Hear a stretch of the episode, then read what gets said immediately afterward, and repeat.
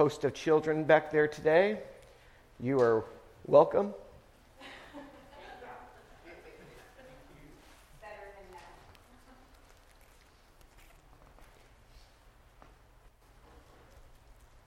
This morning, as we gather, uh, we are doing so in a season where we are on a path. We are being, uh, we are considering who we are as a church, and a, kind of a new body of believers, if you will, right? What we've discovered is over the last three years, uh, uh, things have kind of changed. Uh, the shape of things have changed, at who we are as a body. And, um, and so we are uh, seeking to identify the opportunities for discipleship, worship, fellowship, and service that, uh, that we who we are right now, that we want to, uh, what we're calling, seize upon these opportunities. Um, and as we do so, last week we set out some guiding principles uh, for us. Uh, uh, our guiding principles, if I can remember them off the top of my head, this is going to be uh, this is going to be a feat. Uh, I have them written down somewhere, but but let's see if I can't if I can't remember them. Are y'all with me on this? Right? Guiding principle number one is everything is discipleship driven. Right, discipleship drives everything. And what we mean by that is not only is that our intent to make disciples, but anything that we do is as us, we who are disciples, it comes from us being shaped and formed more in the character, uh, the quality, the life of Jesus. Uh, what I would say is, we, to, to juxtapose this against another thought process, we don't do anything just to get people in the door. Right? And so everything that we do, we're going to say it's shaped and it's formed us into the character of Christ, and this is what we believe will help shape and form others in the character of Christ.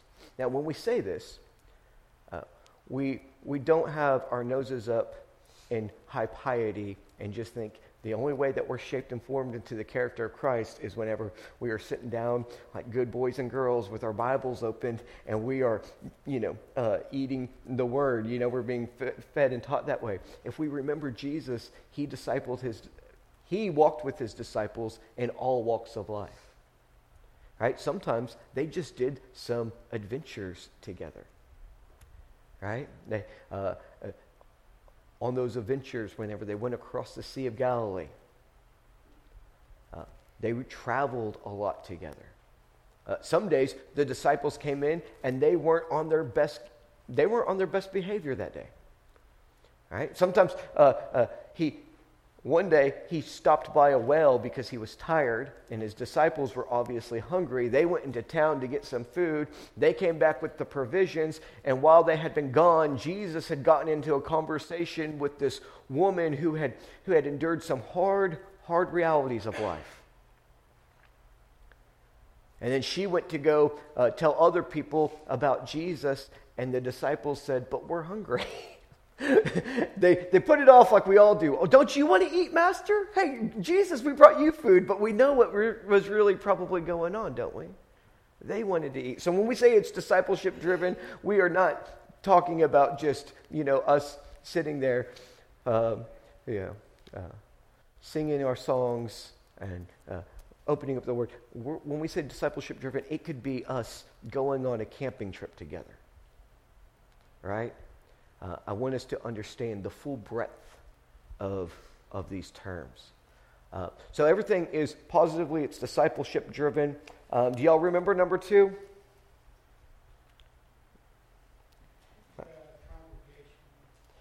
Thank you. One of us. Will you say it one more time?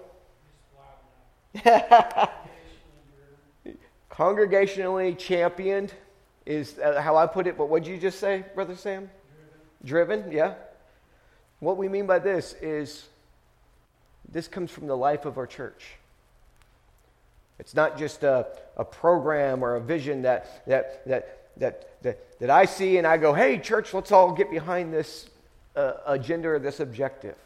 Uh, here's what I will promise to you as a pastor I, I do pay attention to these things. I do get vision. I do get some, um, some drive behind these things. But here's what I'm going to promise to do from now on is I'm not going to lead these endeavors uh, in that sense. I'm going to find somebody who wants to get behind an endeavor before we ever move forward with it. Right? It's one thing for me to have the vision, for me to have the, uh, the drive, the passion, the energy for it, and to see the possibility of it. But really, here's the, the beautiful thing about this is, is, is this church is not about me. Uh, this church is all of us together, working in hand in hand, heart in heart, walking in lockstep with one another to make disciples of all different types of people. And so, uh, so uh, even if I have the vision for something, what I will do is I will seek out one of you, uh, courageous individuals, one of you brilliant partners in the gospel, uh, one of you who can gather a team, who can lead the charge. And guess what? If we don't have somebody to from our congregation who is going to drive it, we're not going to do it. We're just going to say, hey, it's a great idea, it's a great opportunity. It's not ours right now. Now, think about this. Think about this. A lot of times you can look around the church, you can go, man, I wish we had a, a youth department. Well, that doesn't just happen, right? Like, you have to have somebody who's, who's driven, who has some passion, who has a, a desire to go, hey, I want to, I want to bring some teenagers together and I want to, and I want to, you know, I, I just want to love on them. I want to teach them. I want to train them. I want to make disciples out of them, right? It's one of those situations where if we do this, it, it, it has to come from our congregation. And the reason why we say this is not just so that, well, you got to carry your load too. Well, no, it's not that. It is there's no sustainability if it doesn't come from our congregation. There's no vitality if it doesn't come from our congregation.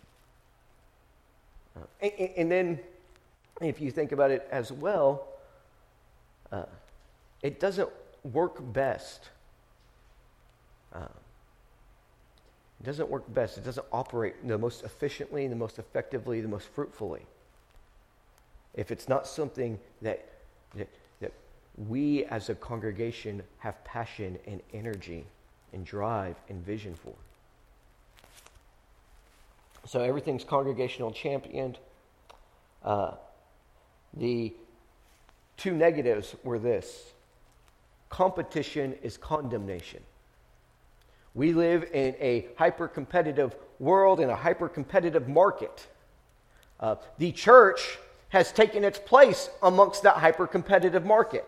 Should the church have done this? Nay. Nay. But we find that you can, you, you can actually, you, you, you, you can actually be led and we can be deceived to think that we have to compete with New Hope.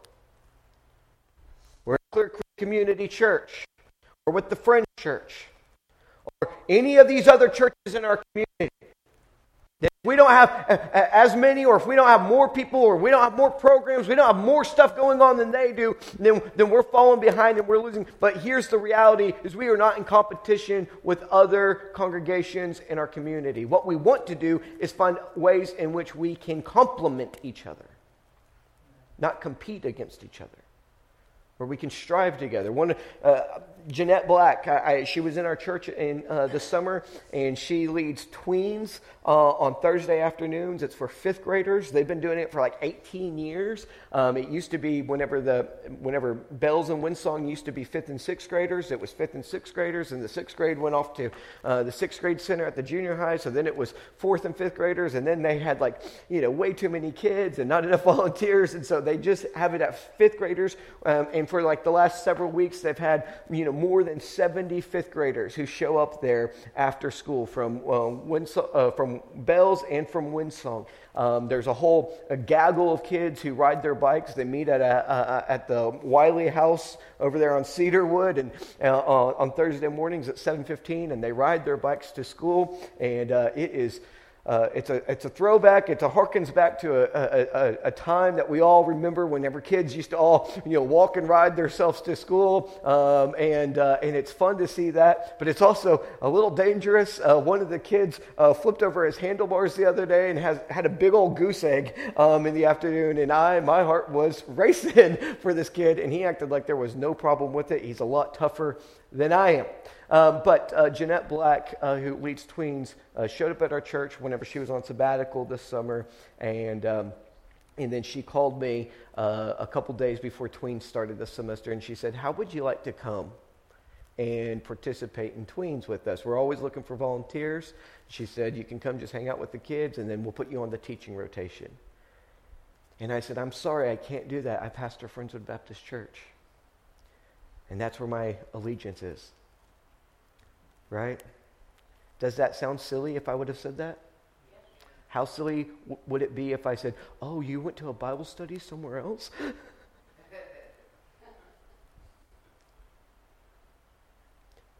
so, I've had the great pleasure of being at tweens and meeting these fifth graders and interacting with them. And my son Asher is there, and I've made sure, I said, Asher, is it going to be okay if your dad comes? And Asher, um, because I guess he thinks that I'm still cool yet, uh, he's like, Yeah, that's cool, Dad. He said, Just don't embarrass me. And uh, I held up to no part of that bargain. Um, I am I'm, I'm actively uh, trying to fight against that. So, competition is condemnation. The other thing is nothing is done for notoriety. This is us as a church. We, churches talk to people about this all the time. You're not supposed to be doing it for notoriety, but then churches are guilty of doing it themselves. Well, we're going to go market all the. Oh, did we tell you how we're ministering to the homeless? Did we tell you all the good things that we're doing? Which is in part, it's like okay, it's cool that you you, you want people to know like there is life going on here, but here's the deal: if we're going to get notoriety, let somebody else give it to us. We don't have to shamelessly self promote. All the things that we're doing. And then here's the other thing. Here's the other thing. We better be careful about getting notoriety. Uh, what my mom uh, has always warned against uh, people who uh, begin to believe their own press. We have to be careful about it. Um, here's the deal we want to be known as disciples of Jesus making a difference in our community, impacting lives, transforming people with the good news. We don't want to be known as the church that has it all together. The, the, the congregation where we're doing it right and we have our, you know, our heads way up in the clouds about how, how, how well and how right we're doing it. We don't want to be known as, oh, well, we're just a little church and we're doing it better because we're a little church. That's ridiculous. Notoriety, nothing is done for notoriety. And that's as a church, that's as individuals. That's something we all have to guard against, we know. So those are the four guiding principles. Here's what we want to do this week: is we want to look at uh, a, few different paradigms when we look at uh, the Great Commission. Y'all know the Great Commission, right? Uh, it's up there on the screen, Brother Will, if you'll bring it up. Uh, we have it several different places in Scripture. Today we're going to look particularly at Matthew 28, verses 19 through 20, or 18 through 20. It says, And Jesus came and spake unto them, and he said, All power, all authority is given unto me in heaven and in earth. And then Jesus says, Go ye, teach all nations, baptizing them in the name of the Father and of the Son and of the Holy Ghost, teaching them to observe all things whatsoever I have commanded you. And look, I'm sending you out. I'm telling you to go. But I'm with you. I am with you always even unto the end of the world or the age, even to the end of this present evil age, as Paul calls it. And then Jesus says, That's it. And we can assume at this point, stepped on a cloud and ascended to the right hand of the Father. Uh, that is the image there. So, what we want to do this morning is last week we looked at some guiding principles that, uh, that we want to kind of help put some put some uh, uh, curbs, if you will, uh, some, some, some, some good uh, uh, lead, uh, lead post for us to follow. this week, what we want to do is consider some new paradigms, and they might not be new to you. but some of them were to me even very recently, but new paradigms in the Great Commission. First one is this make disciples. Jesus says, Go ye therefore and teach all nations. Now, anybody who's been part of Friendswood Baptist Church for any length of time should know that we understand that teach to be its proper Greek usage, which is to make disciples. It comes from the Greek word, from the Greek uh, uh, root word of what a disciple is. It says, make disciples. Now, if you are part of Friendswood Baptist Church for any number of time, you know that this is not a new paradigm. But for those of you who do not understand or might not have been here for very long, what we mean when we say make disciples is we are not people who just want people to say a prayer.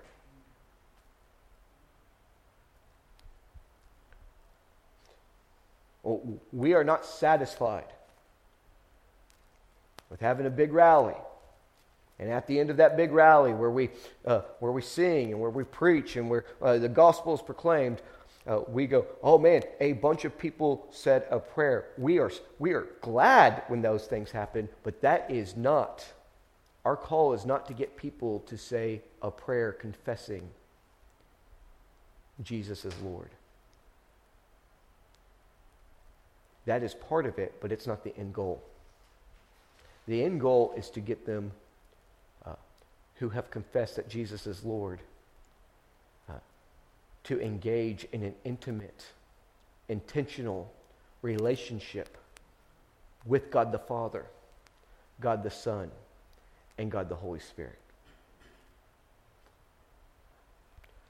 Why I frame it and say we're not just here to get people to say a prayer is because for the last 70 or so years in Western American evangelical culture,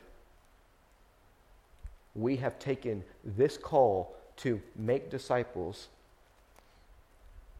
and we've reduced it to people agreeing to a list of suppositions. That's right. That's right. Do you believe that God loves you? Do you believe that Jesus died for you? Do you know that you're a sinner? Do you confess that you're a sinner? Do you trust that Jesus can save you? Well, then say this prayer. And hear me. Many of us said that prayer. Amen? Amen. Right? The problem is not in the prayer. The problem is when we go, they said the prayer.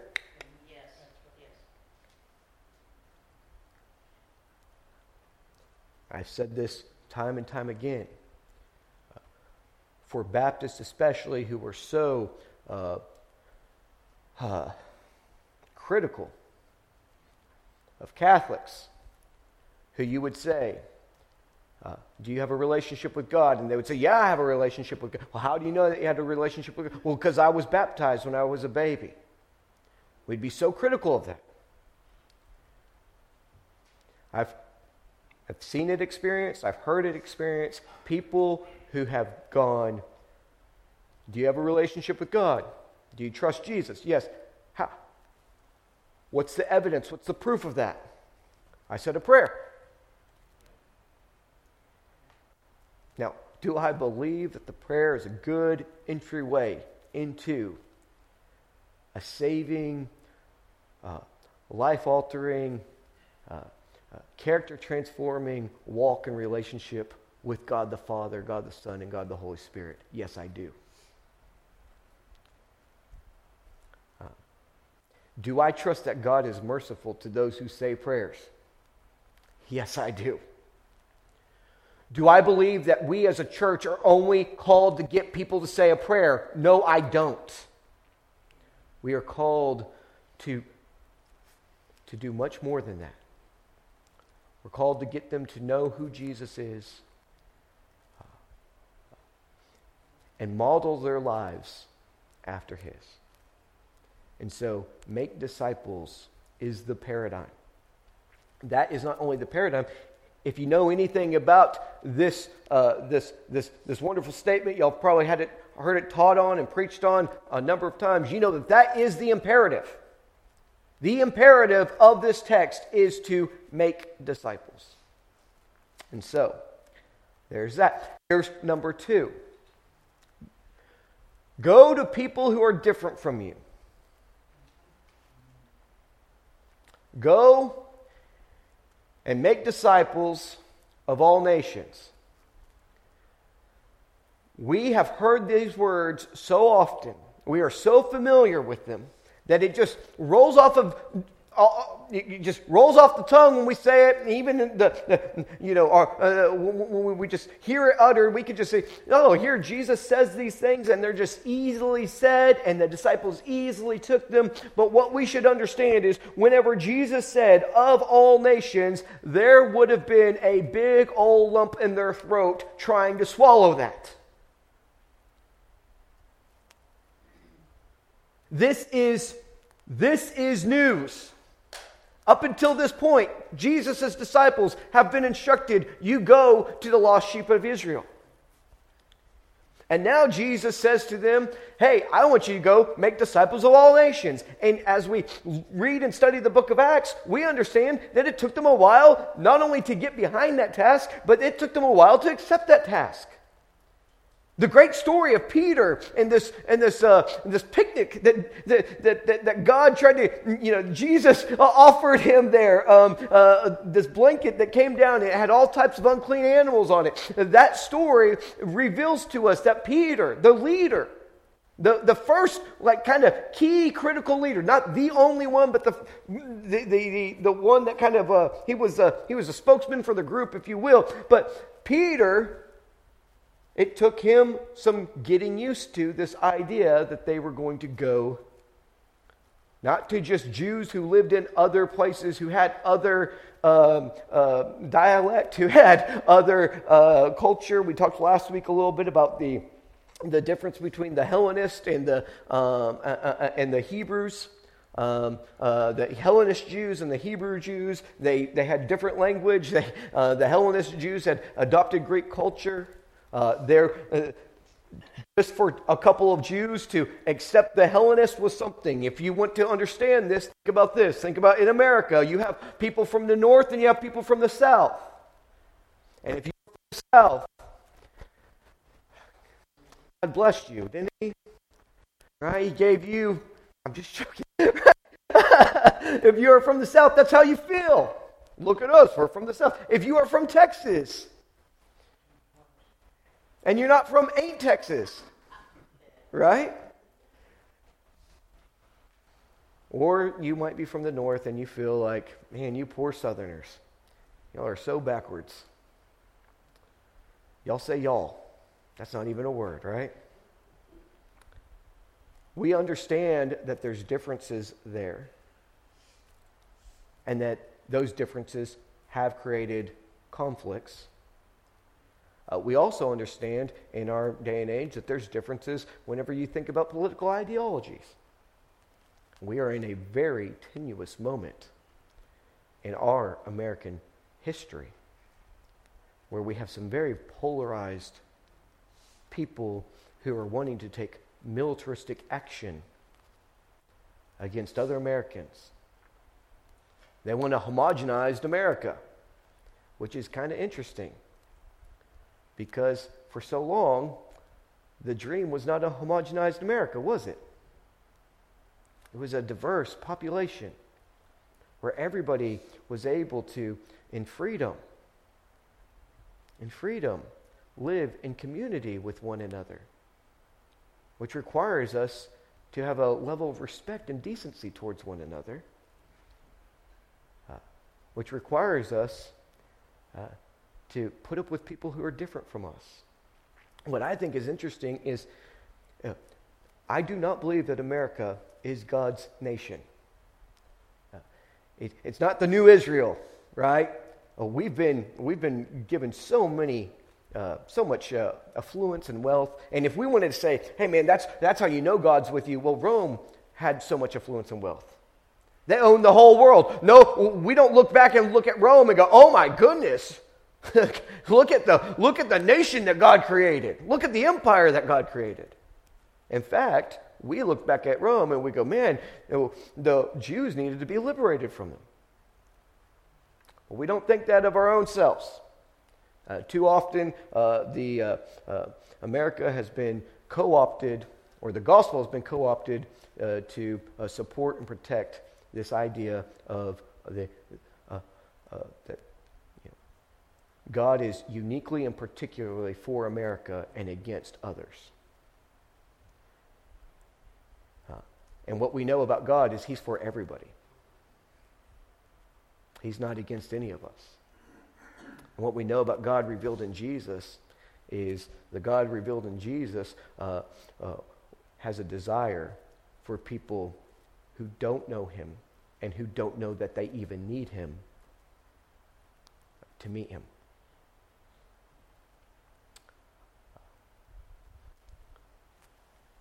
A little bit of a tangent there. But we understand this idea of there being differences even amongst us, if you will. The disciples had to jump through those hurdles before they could even get to the point to where now they are going beyond Jews.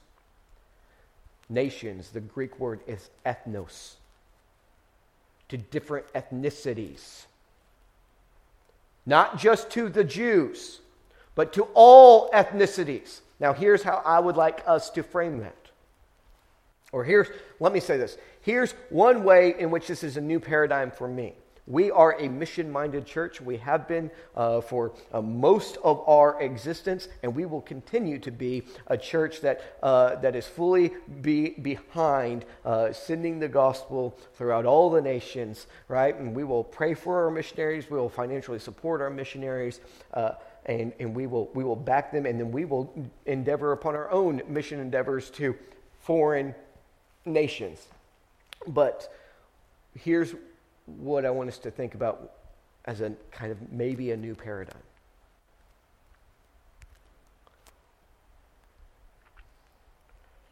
In Friendswood, Texas, it is popular to go to church.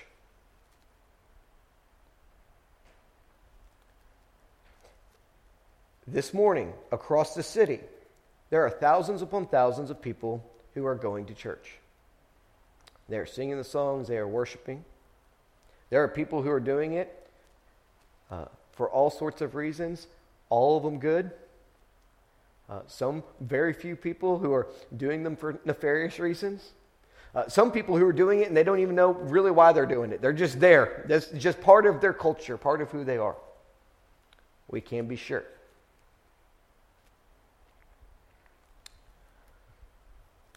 One thing that is that happens in Friendswood, Texas, I know, is that churches grow by getting people from other churches.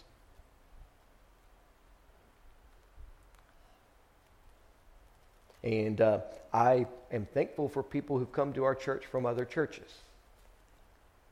Uh, we, we have an understanding and the way I understand it is, uh, is the Lord leads people in and the Lord leads people out. Some people are here for a day, some people are here for a season, some people are here for the rest of their life. If it's true for us, it's true for anywhere else. But here's where I'm getting to it's easy to target. It's easy, like when we think about what we're going to do as a church, it's easy to target other people who go to other churches. Let's just make our program a little bit be- better. But if we are to go make disciples of people who are different from us, then we need to consider those who are not darkening the doors of a church this morning. If we're going to go make disciples of people who are different from us, that means that we're going to have to sit down with somebody who has different political ideologies than us and our goal not to get them to change their mind on their political ideologies, but our goal to love them, to respect them for who they are, to give them dignity and decency as human beings, and through that, to let them know about the God who put on flesh and blood to walk the road that they are walking, that they are struggling to walk because this life is hard.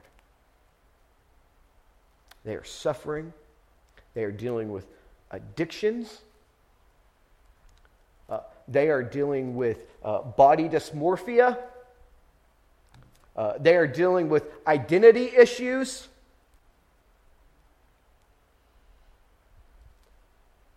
They are dealing with the fact that they have a big, nice house and everything looks good on the outside, but they are bipolar and they are battling depression on the daily. Do you hear me?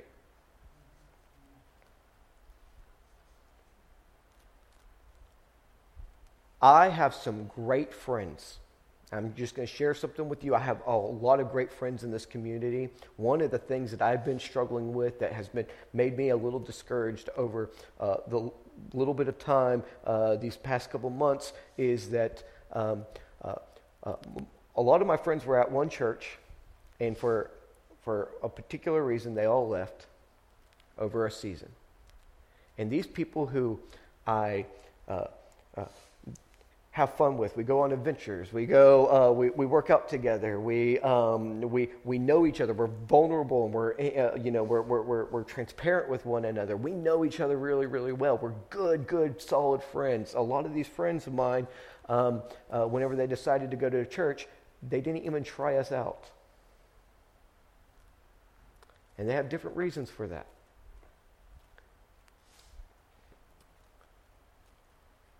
And it hurts a little bit, truth be told.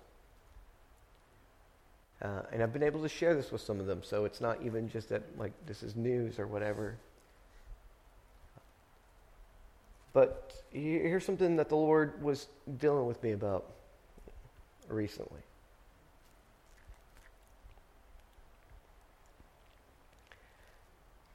All my friends could come here and they're rock stars.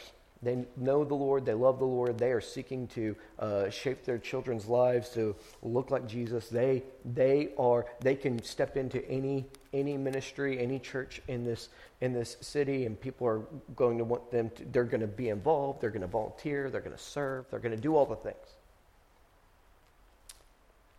And I hope they do. And I know they will. And they could have all gathered around here, and you know what we would have had? A really cool social club in the name of Jesus. Because we're friends, anyways, aren't we? And the Lord said, I know you feel a little discouraged about this, my, my son, but I want you to remember who you're. That you getting your friends to church to become part of Friends of Baptist Church can just be you trying to get all the people who are like you to sign up. And I'm not calling you to get all the people who are like you. I'm calling you to go to those people who you you have an aversion to go into. Those people who you might not even have any sympathy for. Those people who you don't really want at your house on Friday night. Imagine that. So whenever I say go to different pe- people who are different from you, it's a personal thing for me to consider what are we trying to do when we are building a church?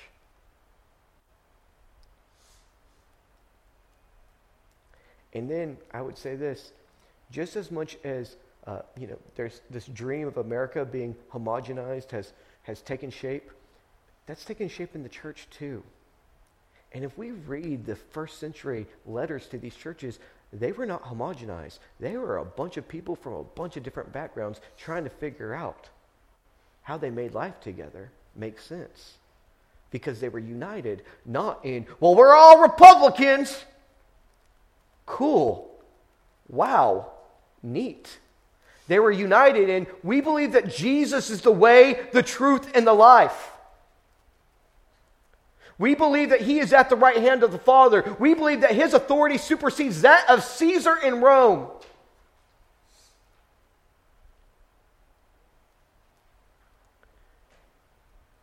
We believe that Jesus didn't have a unique, particular affinity only for the Jews. We believe that Jesus has a unique, particular affinity for every last one of us.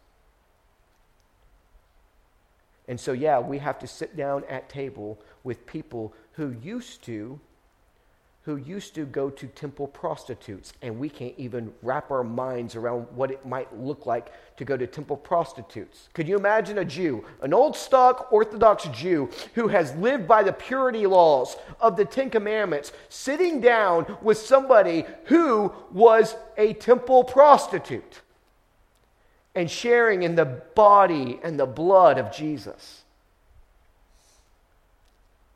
Wow. That is something, isn't it? That's amazing.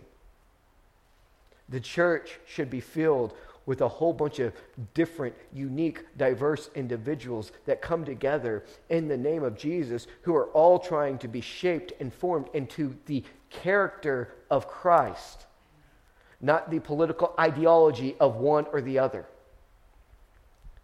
Uh, we didn't even do it on, political ideologies growing up. You know what we did it on? Well, are you going to wear a shirt and tie? Are you going to have the King James Version Bible? Or is yours red letter edition? Are you going to be at church Sunday morning, Sunday night, Wednesday night? Because those are the people who were what we're trying to do. We're trying to shape and form into this mold. But our mold is not any of those things, and none of those things were bad in and of themselves. But our mold is to be going and making disciples of Jesus and going to people who are different from us. The imperative is make disciples, but go is part of that imperative. Actually, earlier on, this same expression is kind of used by Herod whenever he says to the people, Go to Bethlehem and search out for Jesus.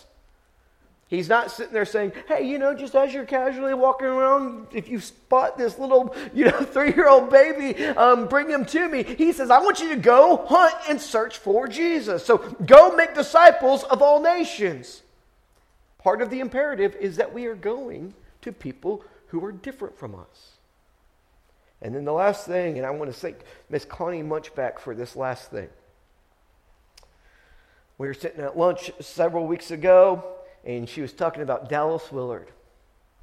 And Dallas Willard, uh, if you don't aren't familiar with him, we, we read uh, "Renovation of the Heart" as a as a church um, a few years ago. But uh, but uh, Dallas Willard was brilliant, um, faithful uh, person who was really big on spiritual disciplines being shaped and formed into the character of Jesus, and he was really big on discipleship. And um, and she was talking about uh, how she was going through this study, um, and um, and a, a, line came up from Dallas Willard, and she had to like stop and pause and go like, "I've never heard it that way."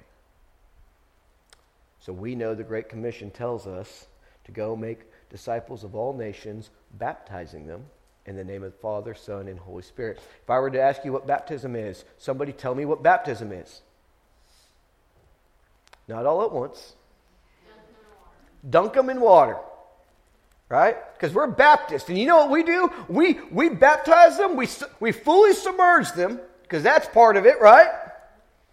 And we, we, we don't do it when they're babies because they would drown. They can't, you know, like, we do it whenever they're believers, whenever they've made a confession, right?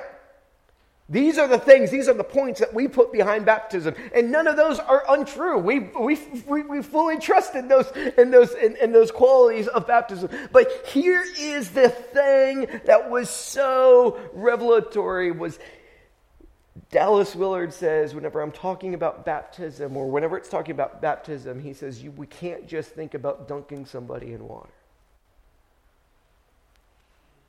And the way he expresses it is this way he says, We're talking about immersing, immersing somebody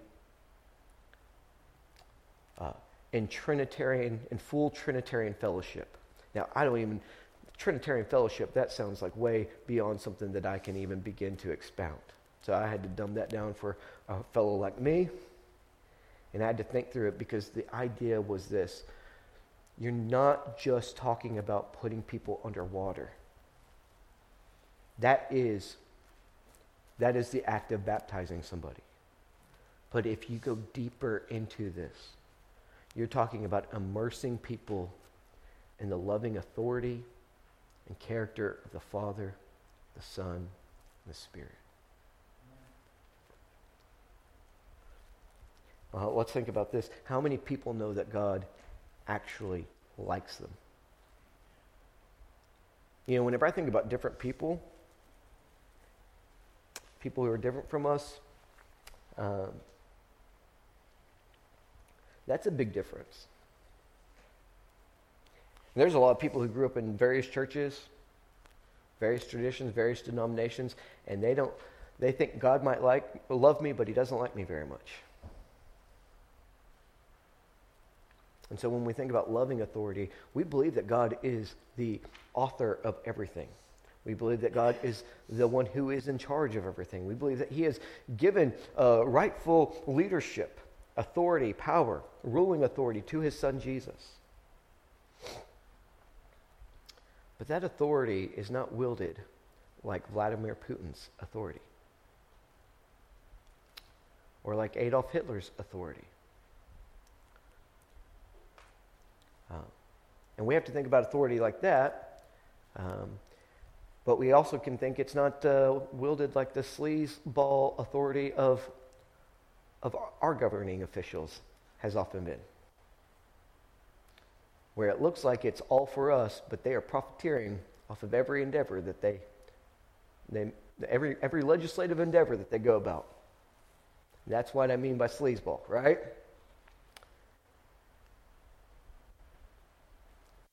He loves us.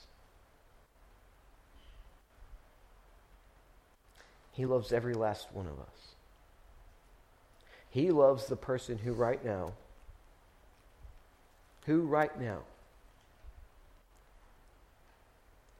believes that they are the wrong sex and the wrong body. He's not going to start loving them whenever they figure out that they're fearfully and wonderfully made. He loves them right now.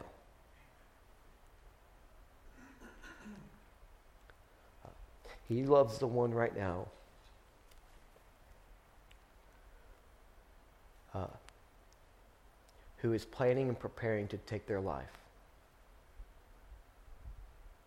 He loves them. Uh, you know who he loves? He loves the racist bigot right now loves them fully, loves them deeply. Now, his love for them doesn't say, oh, it's okay, you can be a racist bigot. But guess what? They're not going to stop being a racist bigot because you say, stop being a racist bigot. Because that's all rooted in this idea that they don't know that they are loved from the very foundation of this world. They're not going to stop being LGBTQ because you tell them, hey, science isn't behind you. Guess what? Or God, God doesn't like that. You know what? God will bear with that. If He will bear with me, He will bear with them. Amen? He loves, and it is through us revealing his loving authority and us immersing people in his loving authority. That transfer, I believe that's where transformation starts. We can all have our talking points. We can all have our scientific, uh, you know, uh, uh, disagreements, all our philosophical disagreements. But the fact of the matter is, is this whole thing is rooted in love. The loving authority, the loving character of the Father of the Son, and of the Spirit. So, my brothers, my sisters, as we endeavor to identify opportunities which we want to seize upon, I want us to keep these paradigms, maybe new to in the forefront of our minds, our hearts. Everything we do is to follow the imperative command make disciples. We are to go make disciples of people who we like, who we find affinity with, yes. But we are, we should uh, keep our, or prepare ourselves to go to those who are different. Because part of the imperative command is to go to all nations, go to different ethnicities, go to different ideologies, go to different sexualities, uh, go to different competencies. Go, go, go, go!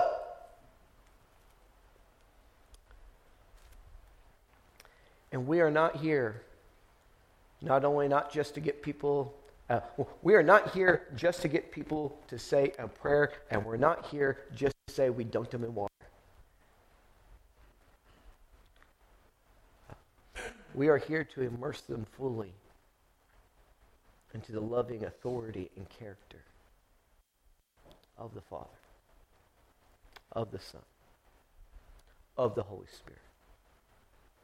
And with that, I say, Amen.